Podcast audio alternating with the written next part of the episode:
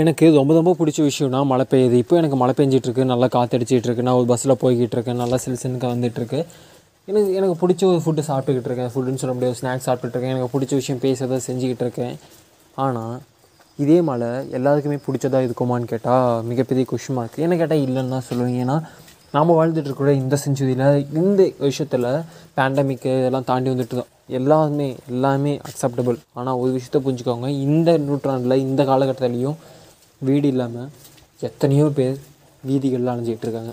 ஏய் என்னவா பண்ணலாம்? அது அவங்களோட கதுமாப்பான்னு நினைக்கிறீங்கன்னா அது அவங்களோட கதுமா மட்டும் இல்லை எங்களோட பின்புலம் அல்லது அவங்க வாழ்ந்த வாழ்க்கை முதல் மட்டும் இல்லை இந்த சொசைட்டியுமே. நம்ம வாழ்கிறது இந்த சொசைட்டியோட பிரதிபலிப்பு. நீங்கள் வாழ்கிறதும் நான் வாழ்கிறதும் அதோட பிரதிபலிப்பு தான். நீங்களும் நானும் சொசைட்டியோட பிரதிபலிப்புனா ரோட்டில்